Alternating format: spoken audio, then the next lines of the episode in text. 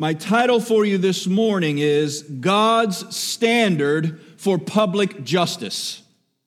God's standard for public justice. If you were paying attention last week, and I know each and every single person here was paying attention last week, I made a distinction between what I call private justice and public justice. Private justice being that interpersonal aspects of doing right and wrong between each other, and public justice, which is a topic we're going to explore further this morning. We have a bit of material to cover, so I want to get straight into it. I'm also trying to find some rhythm again in Deuteronomy. We're taking big chunks every single week, so I want to get right into Deuteronomy 17. But without doing any additional introducing, I want to share with you some points that I believe will whet the palate, if you will, for us when it comes to Deuteronomy 17 and this topic of public justice. Let me start by saying the following. You might want to write this down. Justice matters to God because God is just.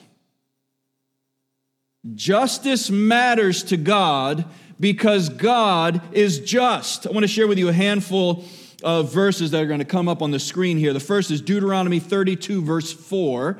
Deuteronomy 32, verse 4 says, A God of faithfulness and without iniquity, just and upright is He. Psalm 89, verse 14 says, Righteousness and justice are the foundation of your throne. Isaiah 30, verse 18 says, The Lord is a God of justice. I think you can get what is being asserted in these verses. And of course, there are a plethora of other verses that essentially says this God is a God of justice. And God doesn't prescribe to his creation a feature that isn't a part of his own personality. In other words, the reason God has a standard of public justice is because he holds his creation to that which he himself is. He is just. As a result of this information, as a person who believes and loves Jesus, as a person who longs to be obedient to his word and fulfill his commandments, I am not a secular, secularist. And neither should any Christian be a secularist. While I believe in the institutions of the state, I absolutely do not put them before God's word and the church. And neither should you. I do not believe that the state can fix anything of significance or save anyone. In fact, the state isn't in the salvation business, the church is. And similarly, the church isn't in the management business, the state is. And while these two entities are sometimes pitted against each other, I prefer to see the principles outlined for us in God's Word conveyed in our lives, reflected in the way we speak and act and decide. In present times, we must be able to articulate an energetic, socially sensitive vision of what we believe the Bible says should be. A Christian vision that is God centered, gospel centered, because the world is racing toward ruin under the pressures of selfishness and secularism. After all, what does it really mean if a man or woman says that they are a Christian, but they are only a Christian at 1045 on Sunday morning? God has a standard of you and of me, an expectation of you and of me. And part of his expectation is that we represent in public ideas of justice. We see that this morning by way of three points in Deuteronomy 17. God's standard of public justice is seen, first of all, in this way justice must be uncompromising and definitive. Secondly, justice must be fair. And thirdly, Justice must be national. So let's begin with our first point this morning in Deuteronomy 17. Justice must be uncompromising and definitive. We see this in the first seven verses of Deuteronomy 17. Just to read these texts, these verses again, it says, If there is found among you within your towns that the Lord your God is giving you, a man or a woman who does what is evil in the sight of the Lord your God and transgressing his covenant and has gone and served other gods and worshiped them. Jumping down to verse 6 on the evidence of two or three witnesses, the one who is to die shall be put to death. A person shall not be put to death on the evidence of one witness. Verse 7 The hand of the witnesses shall be first against him to put him to death. Now, there's a number of things that I'd like you and I to see from this first point, namely that justice must be uncompromising and definitive. And the first thing that I want you to see is this the judges must be uncompromising. The judges who are enforcing this law must be uncompromising. The reason for this position is simple judges were to be executors of the law enforcers of the law. They are to know it, they are to love it, they are to deal it out in a way that is uncompromising and definitive, so that the public society was filled with a sense of justice, a sense of right and wrong, a sense of action and consequence. Does that sound like the world we're living in right now? I'm sure that the career path of judges was, like so many other career paths, have been in the past traditionally, once motivated by love, a sense of duty, a sense of interest in the career or the path itself. Judges used to go into law for love of the law, for civic duty, for love of country, and a handful of other things, but things have changed. Now we see so often judges occupy an interesting middle ground, a middle ground that is exploited by politicians. It's politicized so that politicians can use judges to get to the law and make adjustments to the law so that they can earn the votes of a certain constituency that they want to earn the votes from. Judges are being used for purposes other than that of the law. Judges are being used for influence and for votes. Here in Deuteronomy 17, the law and the judges who are to oversee its unfolding are supposed to be uncompromising and definitive. Judges are to assess what's happening, which in this case is people worshiping foreign gods within the covenant that has been established between them and God. Now, today we have what we call freedom of religion. In the United States of America, if you don't want to go to church, you don't have to. In the United States of America, if you prefer to go to a kingdom hall or to a mosque or to a temple, you have that right and privilege under the Constitution. But this is not the United States we're talking about. This is Israel. This is a singular group of people who has been redeemed, who has been covenanted with God. And with that redemption and with that covenant, with that provision and with that grace comes an expectation on the part of God that his people are faithful to him, that they do not worship other gods, that they do not pursue through the means of foreign gods and foreign religions anything else that God Himself has promised to provide. You say it another way God does not allow for adultery in a relationship with Him. You cannot cheat on God and get away with it. We must be faithful to God. Amen. This might seem like an extreme thing for us. We certainly would not approve of anyone killing someone as they come out of a mosque or out of a temple. But this is not that. We are not Israel, and Israel is not us. So we have to understand the commands that are being given in the context in which they are being given, but the principles can still be learned.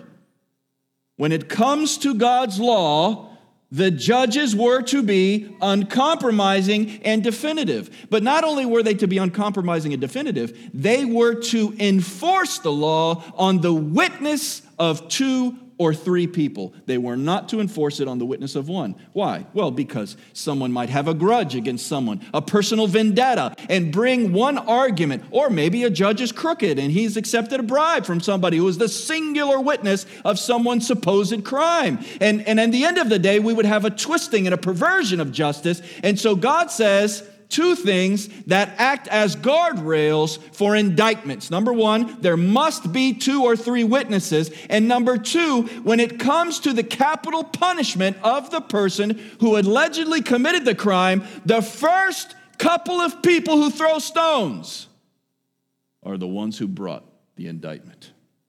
You're going to speak up, you're going to act up. If you think you're going to make a complaint and then when it comes time for justice to be done, you're going to go on vacation, you've got another thing coming. God is saying to his people, everyone will be held accountable for the part that they play in the community. So you can't just bring an indictment because you know that if you bring an indictment and that indictment is approved and acknowledged and judgment is made, and the capital punishment is to follow, you've got to be the first one to throw the stones. But not only are you the first one to throw the stones, look back at the text again, verse 6 on the evidence of two witnesses or of three witnesses, the one who is to die shall be put to death. A person shall not be put to death on the evidence of what witness? Look at verse 7 the hand of the witnesses shall be first against him to put him to death. We've, we've seen that so far and afterward the hand of all the people. Friends, justice is a community engagement. Justice is a community activity. Everyone must participate in this idea of justice. Second thing that I want you to note is that it's definitive. And as you can probably see from the idea of capital punishment being conveyed in Deuteronomy chapter 17, there's no question about how this is supposed to be definite. They are to refuse leniency toward those who are obviously guilty of premeditated crimes. And now we're all sinners, amen? Scriptures say that we're all sinners. Scripture says in Romans chapter 3 verse 23 that we have all sinned and fallen short of God's glory. But we're not talking about general sin here. We're talking about a premeditated sin of the most severe sort. We're talking about regular, habitual sins, attitudes toward criminality and lawlessness that God does not make allowance for. In this particular case, of false religion.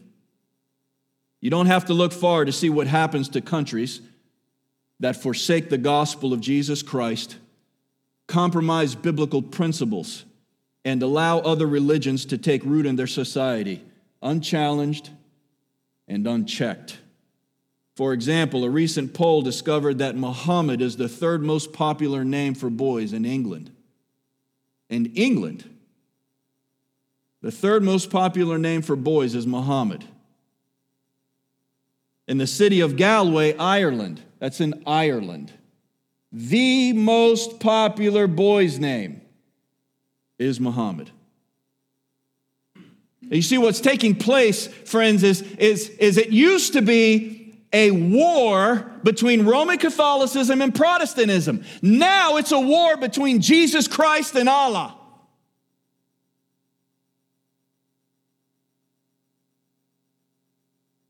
For Israel, God built in a guard. And that guard was this In my country, you will not worship another God.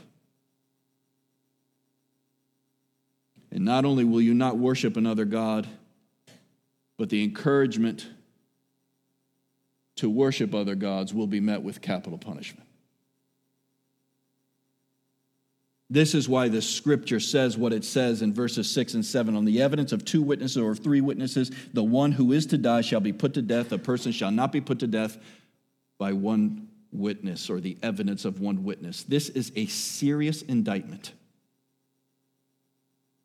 Now, you and I are raised in a wonderful country, and we are taught, some of us by our own parents, when we grow up listen, whatever you do is fine unless you believe sincerely and with all your heart. But you can sincerely believe that you can fly and jump off a cliff, and it's not going to happen.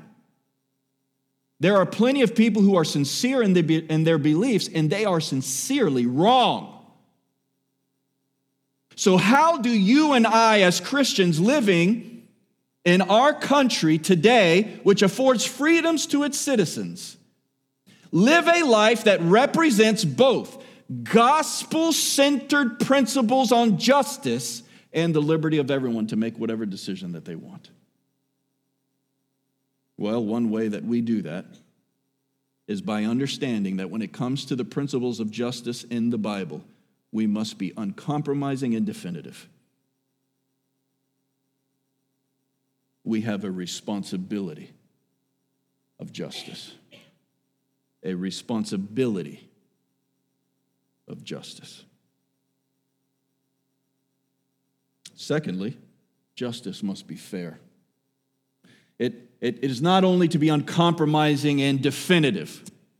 We're not to have a sort of wishy washy situation when it comes to conversations between right and wrong good and bad.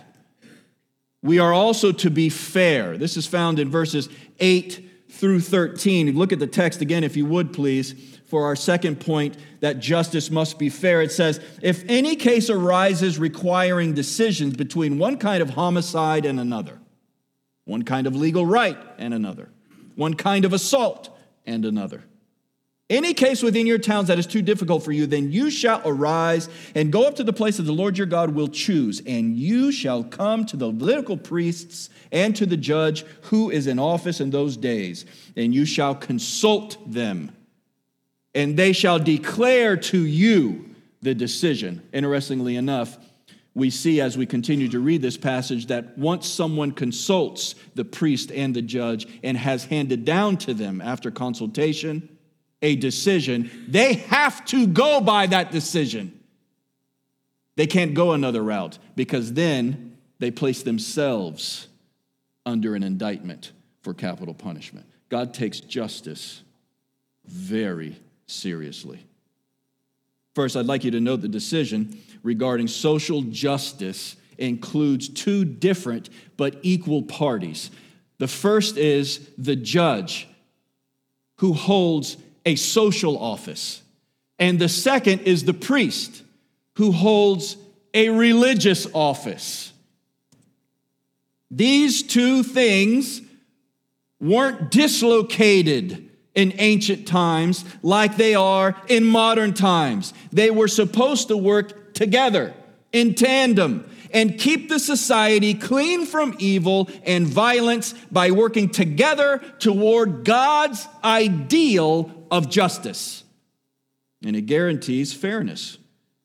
Early in Deuteronomy chapter 16, verse 19, it says, You shall not show partiality, and you shall not accept a bribe, because a bribe blinds the eyes of the wise and subverts the cause of the righteous.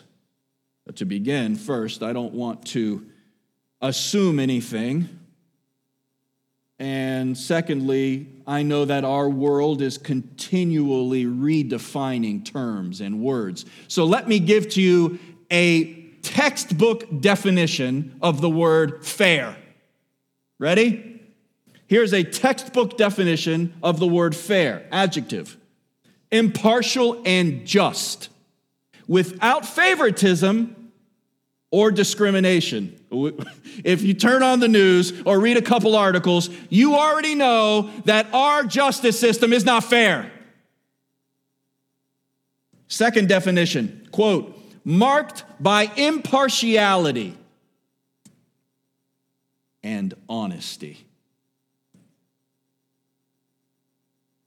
Now, I don't know if fair is what you see happening in so many circles today, but from a biblical perspective, I can tell you what I see. We're lacking fairness today.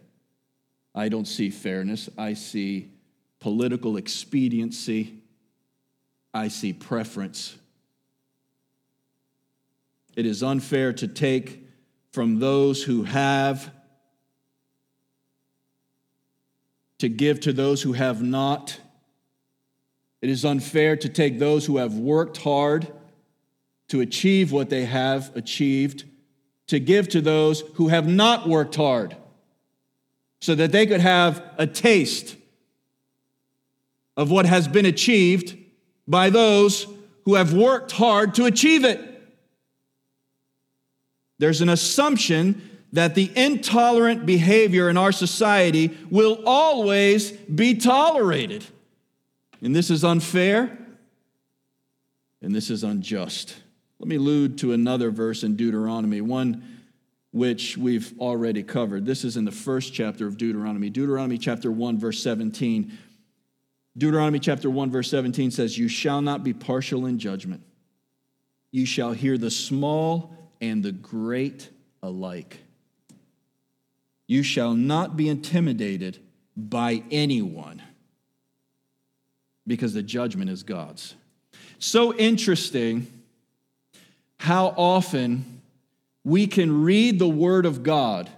In this case, the book of Deuteronomy, which is thousands and thousands of years old and go, wow. That is exactly what we're dealing with today. How is it that, well, let's just say for argument's sake, a couple of years ago, no one could leave their house, especially not with that piece of paper on their face, but riots were okay because people are upset? And we don't criminalize criminals because because that's wrong. Feelings can be hurt, and you might, you might be unequal in your distribution of this idea of justice.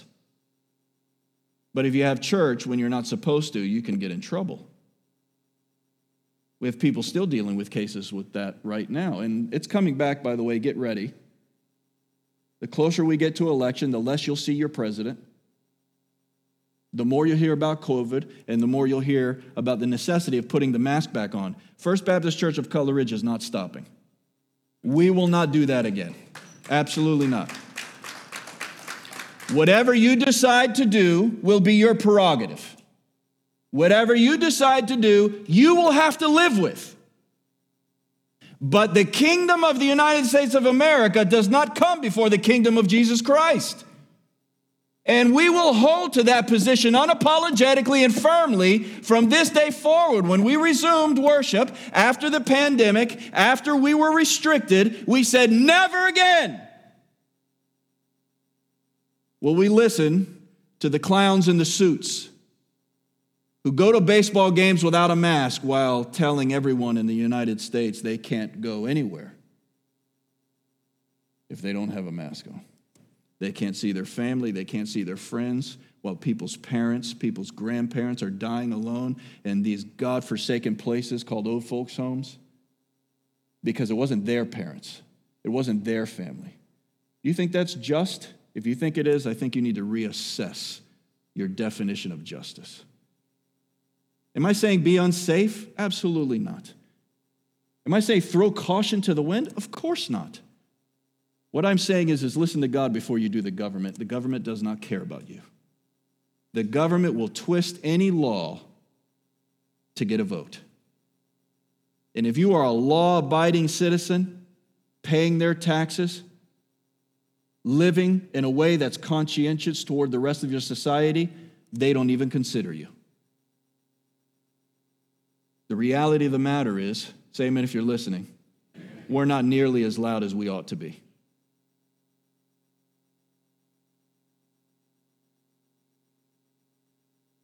It's exactly what's taking place here. We have been subverted in this country by a number of groups which exist in a minority status, percentage wise, but who throw away the weight of a very significant portion of people when it comes to decisions. I don't know about you, but I feel like that's unfair. By definition, unfair. You shall not be partial in judgment. That's God's word to authorities, particularly judges. You shall hear the small and the great alike. You shall not be intimidated by anyone. Well, that's exactly what's taking place around our country. If you won't listen to us, we'll burn down another city. In other words, church, when we read Deuteronomy chapter 1, verse 17, we're reading a word from God to those who are in power, who have been entrusted with influence and authority, with an expectation of fairness about what is right and wrong, with an expectation of what is right and wrong for everyone all the time, no matter who they are, where they are, what their title is. Fairness is about holding to what is right always and forever. It's so important to God, but we're so prone to sin and cheat, especially for our own preferences and privileges, even for what we consider to be mercy or tolerance, because there's a lot of people who are saying, Don't you think?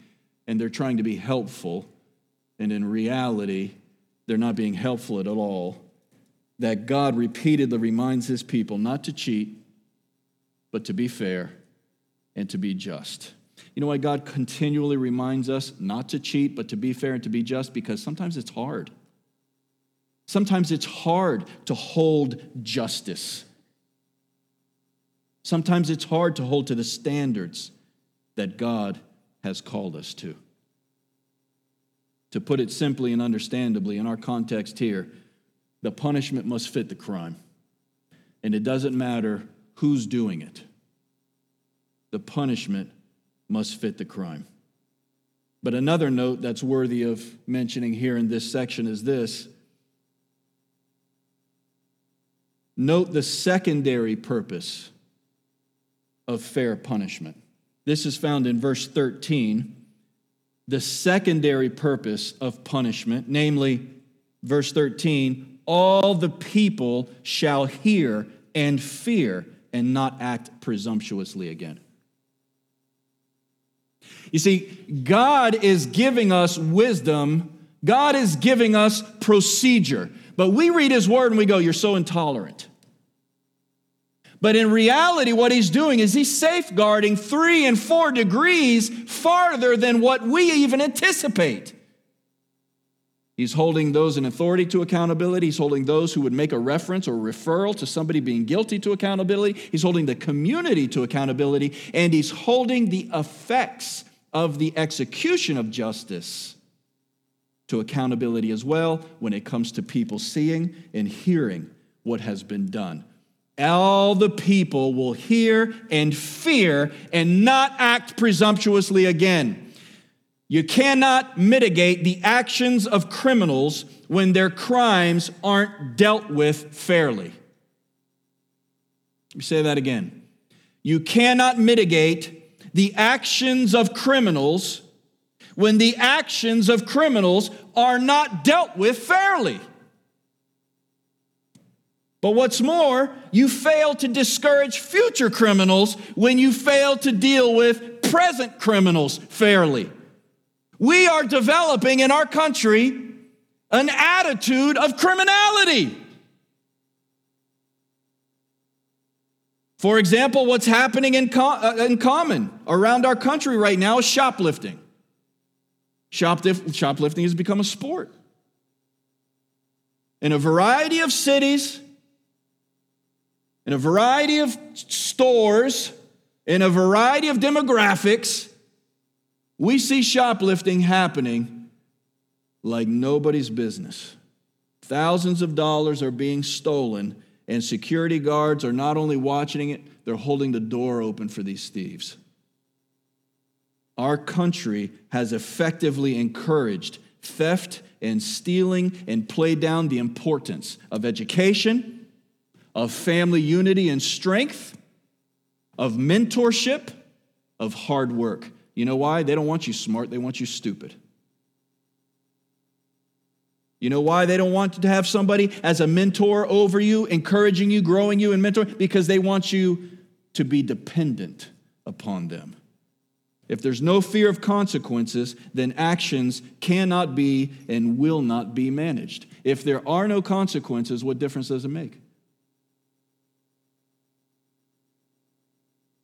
And what are the consequences? Well, the consequences, as I see it, are quite clear.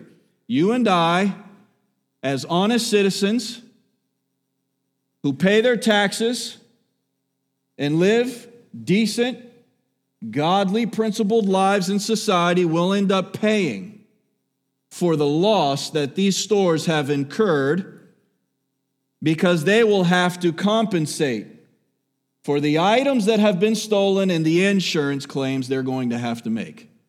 We're going to pay. The thieves don't pay.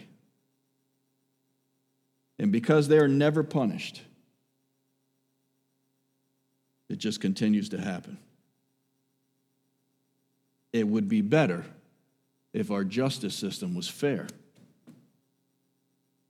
It would be better if we punished criminals for the crimes that they committed.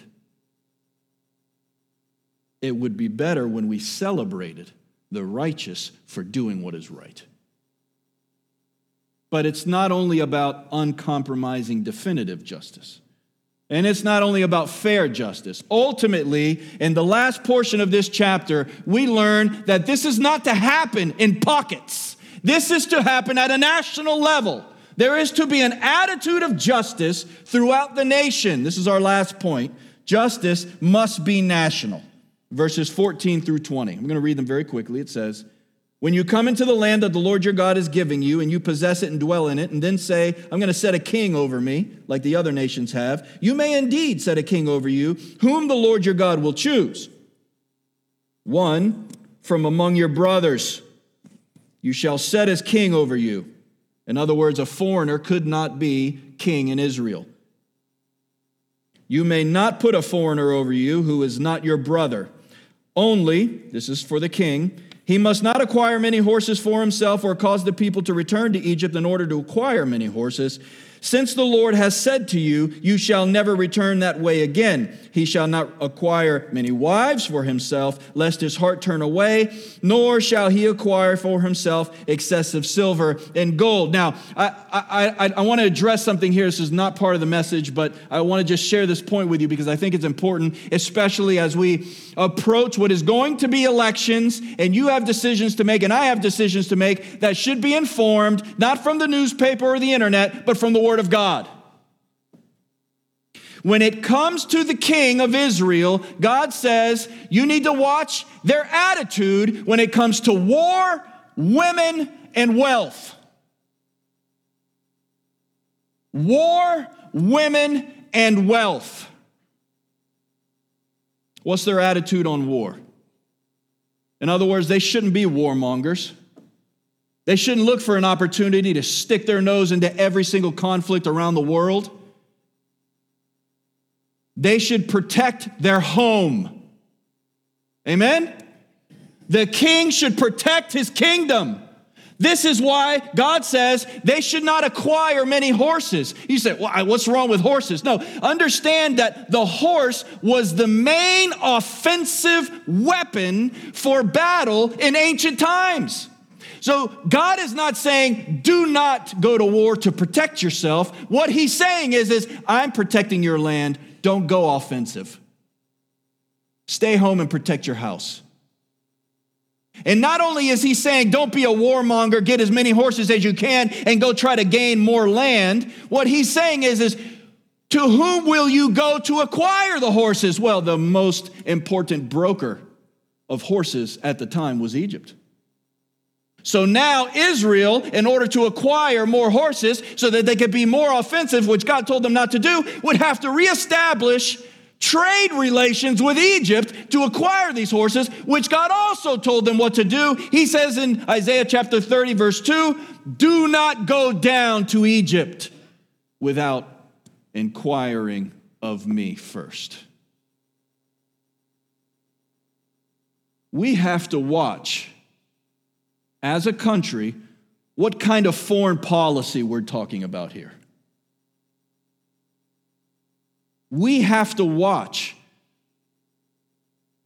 When it comes to foreign policy, because our country should come first, and I want to know who stands to gain what. The reality of the matter is, there's talk coming out right now that says in regards to the expense that has been paid in the war between Russia and Ukraine, the United States have put, has put more military money in than Russia has. I'm not, I don't know if that's 100% true or not. But the reality of the matter is, everything has costs. It's costing you, it's costing me,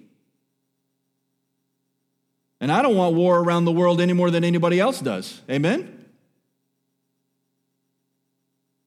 I want our country to be led in a path that promotes and generates the most safety, not only militarily, but financially for our people, for my children, and for my grandchildren. I want to know what a fire in Maui has to do with more money for the Ukraine.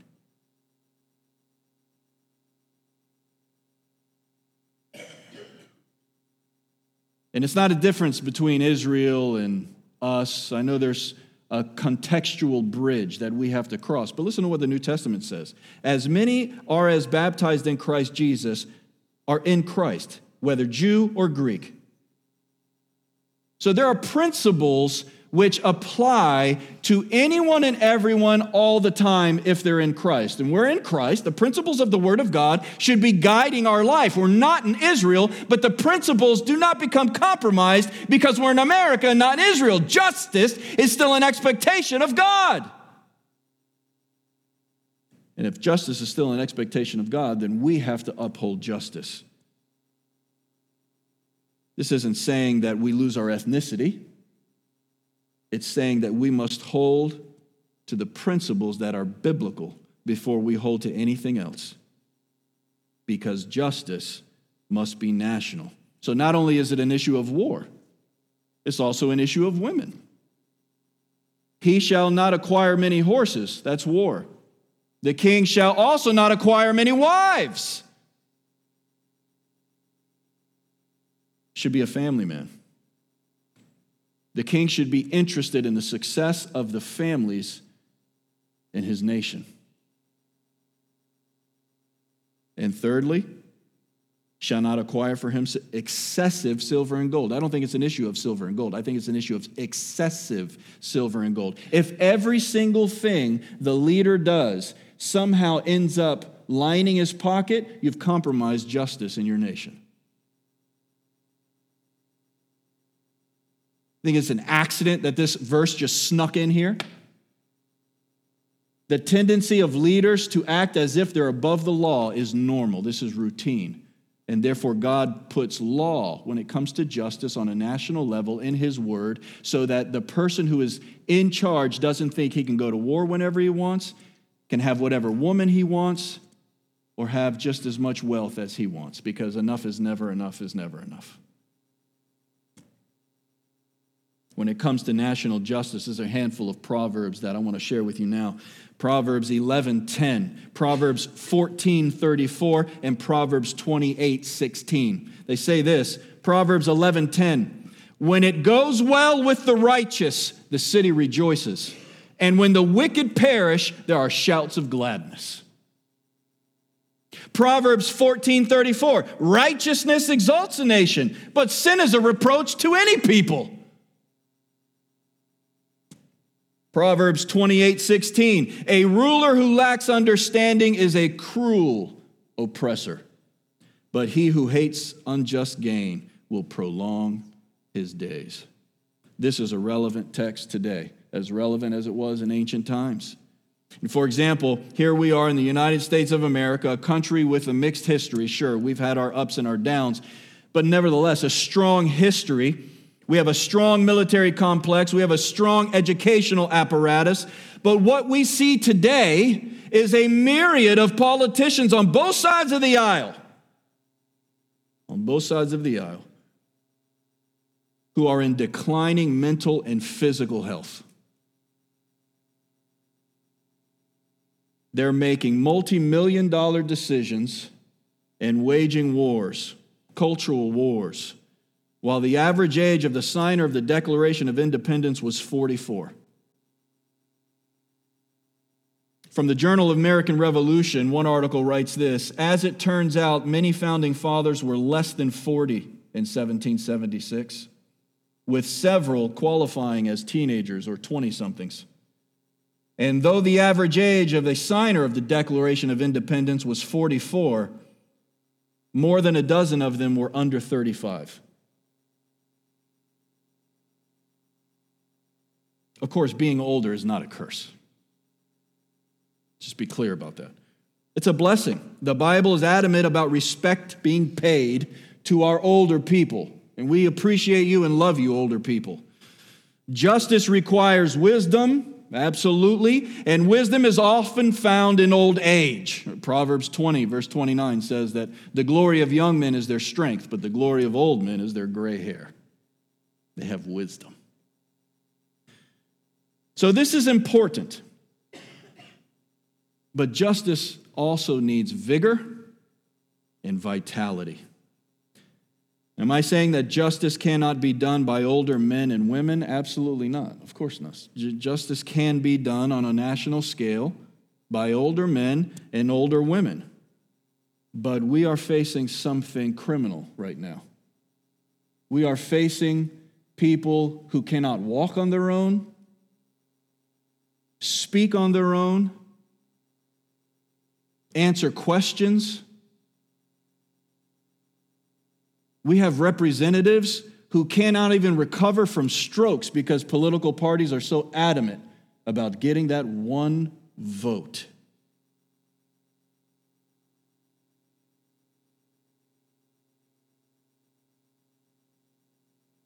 Justice is not prejudice when it comes to age. Young people can be unjust, old people can be unjust. Older people can be just, younger people can be just. What I'm talking about is the intensity and the energy of the young lawlessness that is happening in our country being met with the same intensity and energy with justice. I don't see that happening. What I see happening right now is our country being run by a lot of old, tired politicians who are either hiding from the public or having strokes at the podium. We are obligated, yes, as Americans, but most importantly, as Christians who believe in the Word of God and the principles that are prescribed to us, to empower those who will believe, who we believe will accomplish these ideas of justice because God is a God of justice and He wants to see justice occur. And this is important, church. The state does not inform our beliefs, our beliefs inform how we involve ourselves in the state. And if we are entrusting the health and happiness, the joy and justice of our country to men and women who we wouldn't even hire to watch our cat,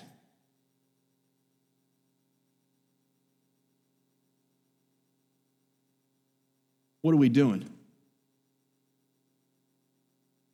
What are we doing?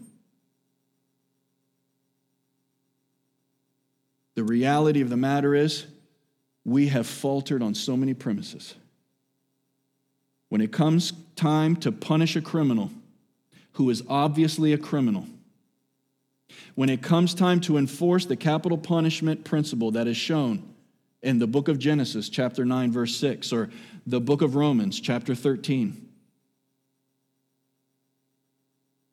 We have people who are pro abortion who would kill an innocent baby in the womb of its mother say it's so inhumane to practice capital punishment. I don't take lessons from you, lady. Inhumanity.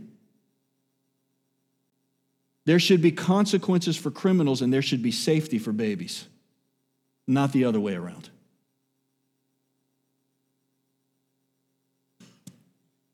We must live a life. We must represent a life.